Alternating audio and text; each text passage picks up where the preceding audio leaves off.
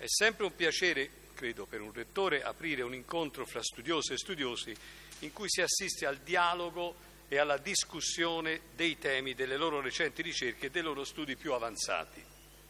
La ricerca, come sapete, è una delle missioni fondanti dell'università e la grande bellezza delle università cosiddette generaliste come la nostra è quella di poter annoverare al loro interno un florilegio di discipline ampio variegato ed eccezionalmente articolato.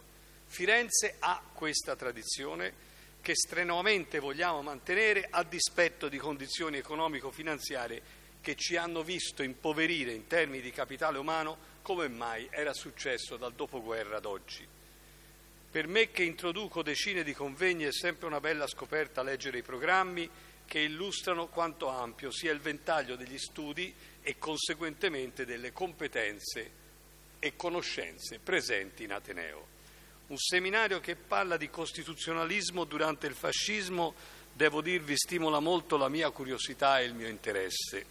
Da profano, perché sono un professore di chimica, ho sempre associato Costituzione a post-regime fascista, anzi quasi come reazione liberatoria e proiettata nel futuro rispetto a un ventennio di dittatura.